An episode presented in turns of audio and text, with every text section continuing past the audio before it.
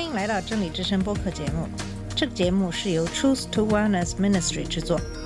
在这个节目里，我们要从一个不一样的角度向你介绍圣经和基督，带你走进一个属灵的世界。我们的节目在每个星期二、四、六更新，欢迎你的收听和关注。all the colors of the rainbow. 你好，我是马军。今天我们会谈一谈基督徒的金钱观。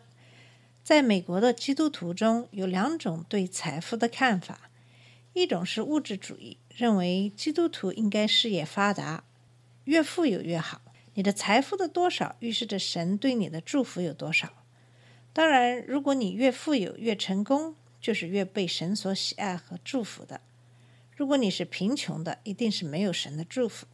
我曾经去过一个持有这个观点的教会，教会有富丽堂皇的建筑，每到星期天礼拜的时候，每个人都是盛装出席。曾经让我一度觉得这个教会的会员都是非常成功的人士。直到后来，这个教会的一个分教会牧师的太太来请求我帮助，他说神告诉他来找我，我问他有什么我可以帮助他，他告诉我他先生丢掉了工作，他们付不起房贷，房子要卖掉，否则就成了法拍屋。我说我怎么才能帮你呢？他说他不知道。再后来，我把我们的一个备用的房子借给他们，免费住了六个月，这样也给他们一个喘息的机会。我知道，既然神让他来找我，知道我一定会帮助他。后来他跟我比较熟悉了以后，也给我讲了一些教会的情况。很多教会的会员并不是像表面看到那样外表光鲜，很多其实生活很辛苦的。这个教会的会员中有黑人和白人，是很少有的这样混合的教会。我开始以为这个教会一定没有种族歧视的想法，因为大部分的美国教会一般要么是黑人教会，要么是白人教会。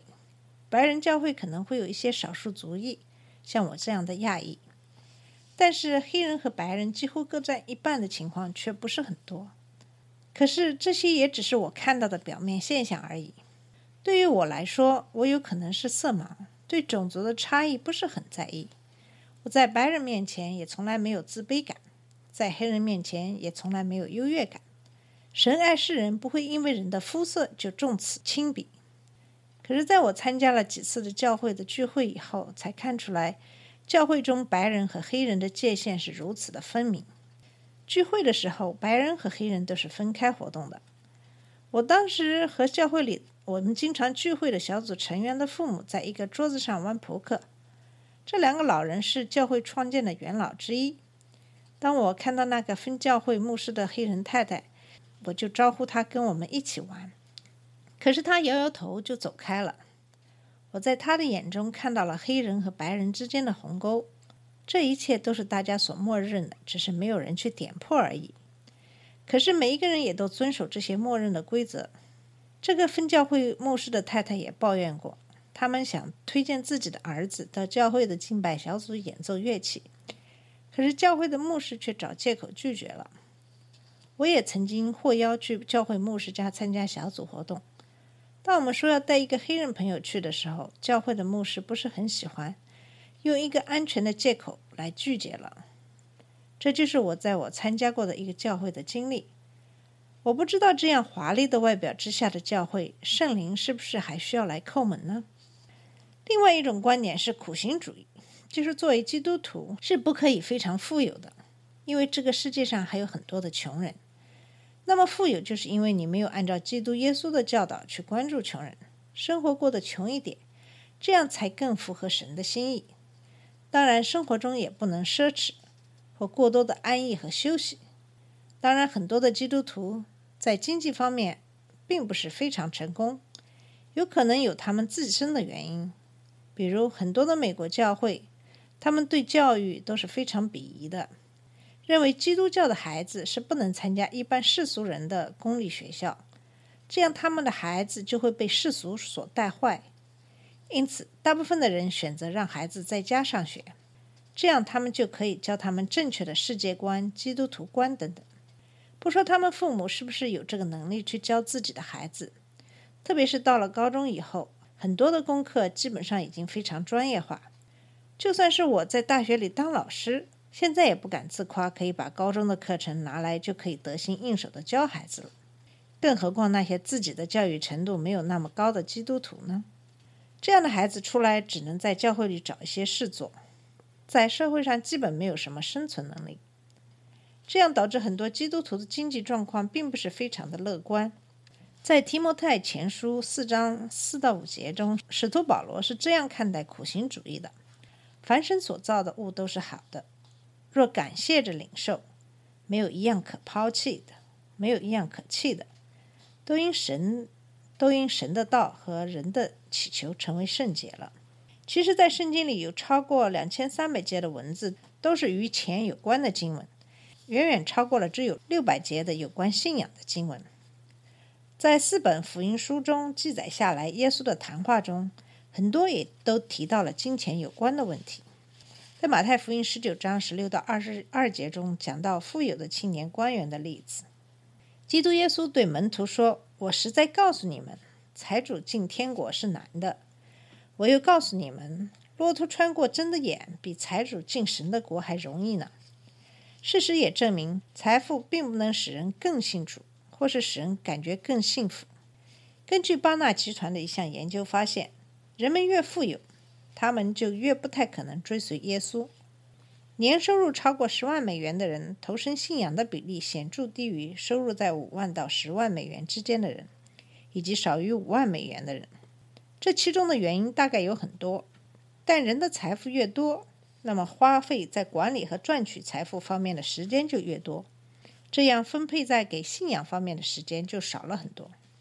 还有一个原因，大概是因为当一个人赚取了很多的财富的时候，他们对自己能力的信心会增加及膨胀，这样依靠神来实现救赎的愿望就会减少。只有当这些人遇到很大的变故或挫折或是疾病，才有可能改变他们的态度和看法。许多投身信仰的人也因此没有花太多的时间在事业上更上一层楼。他们往往是学习使徒保罗做一个做帐篷的人，职业只不过是支持他们对信仰及传教事业的一个工具。其金钱本身并不是好或不好，而在于我们对金钱的态度。正如在马太福音六章二十到二十一节中所说的：“只要积累财宝在天上，天上没有虫子咬，不能锈坏，也没有贼挖窟窿来偷，因为你的财宝在哪里？”你的心也在那里。无论是物质主义还是苦行主义，都有失偏颇。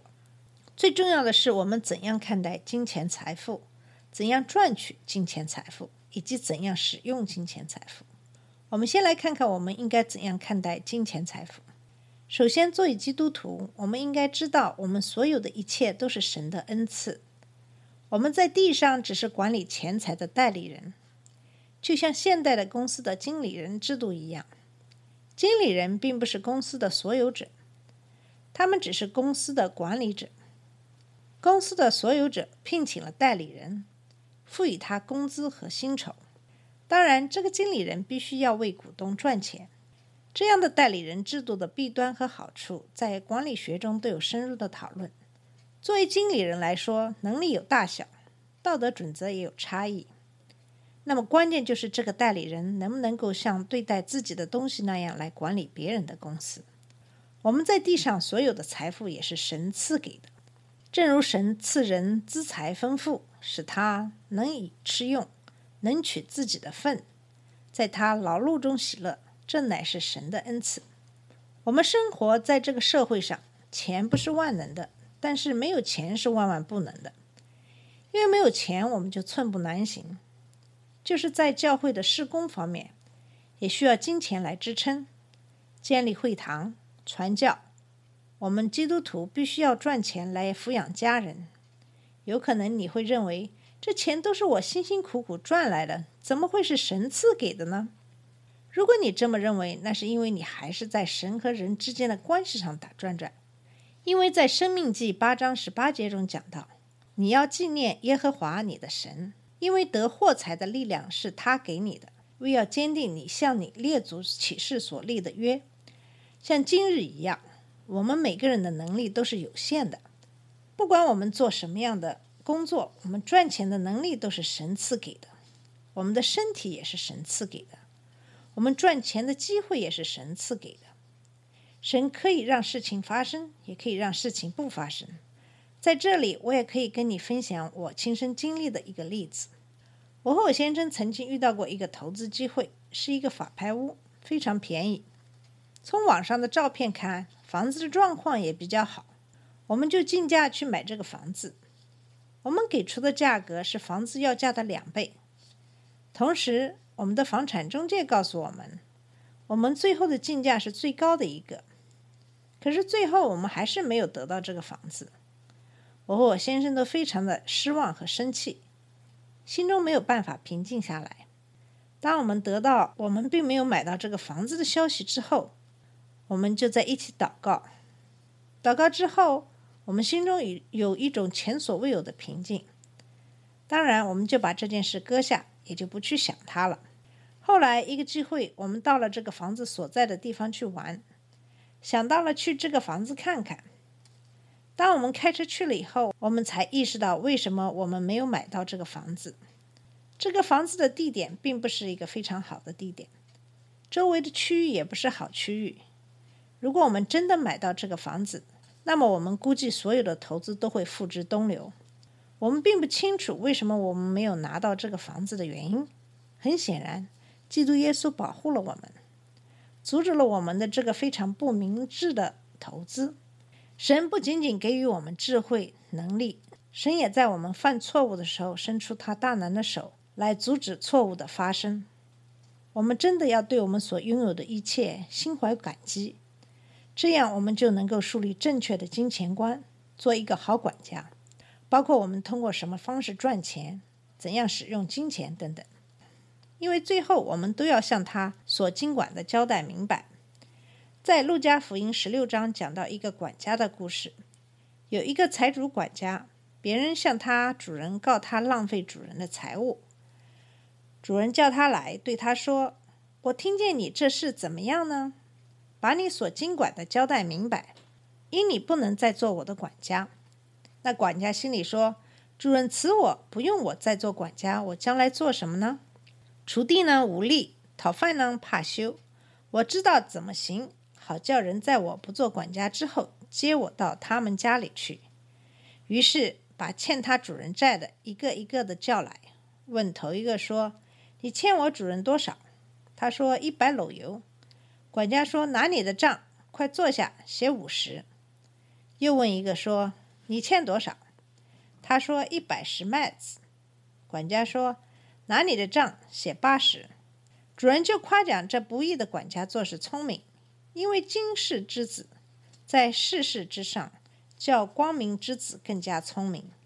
我又告诉你们，要记着那不义的钱财结交朋友，到了钱财无用的时候，他们可以接你们到永存的帐篷里去。倘若你在不义的钱财上不忠心，谁还把那真实的钱财托付你们呢？倘若你们在别人的东西上不忠心，谁还把他们自己的东西给你们呢？一个仆人不能侍奉两个主，不是饿这个爱那个，就是重这个轻那个。你们不能又侍奉神，又侍奉马门。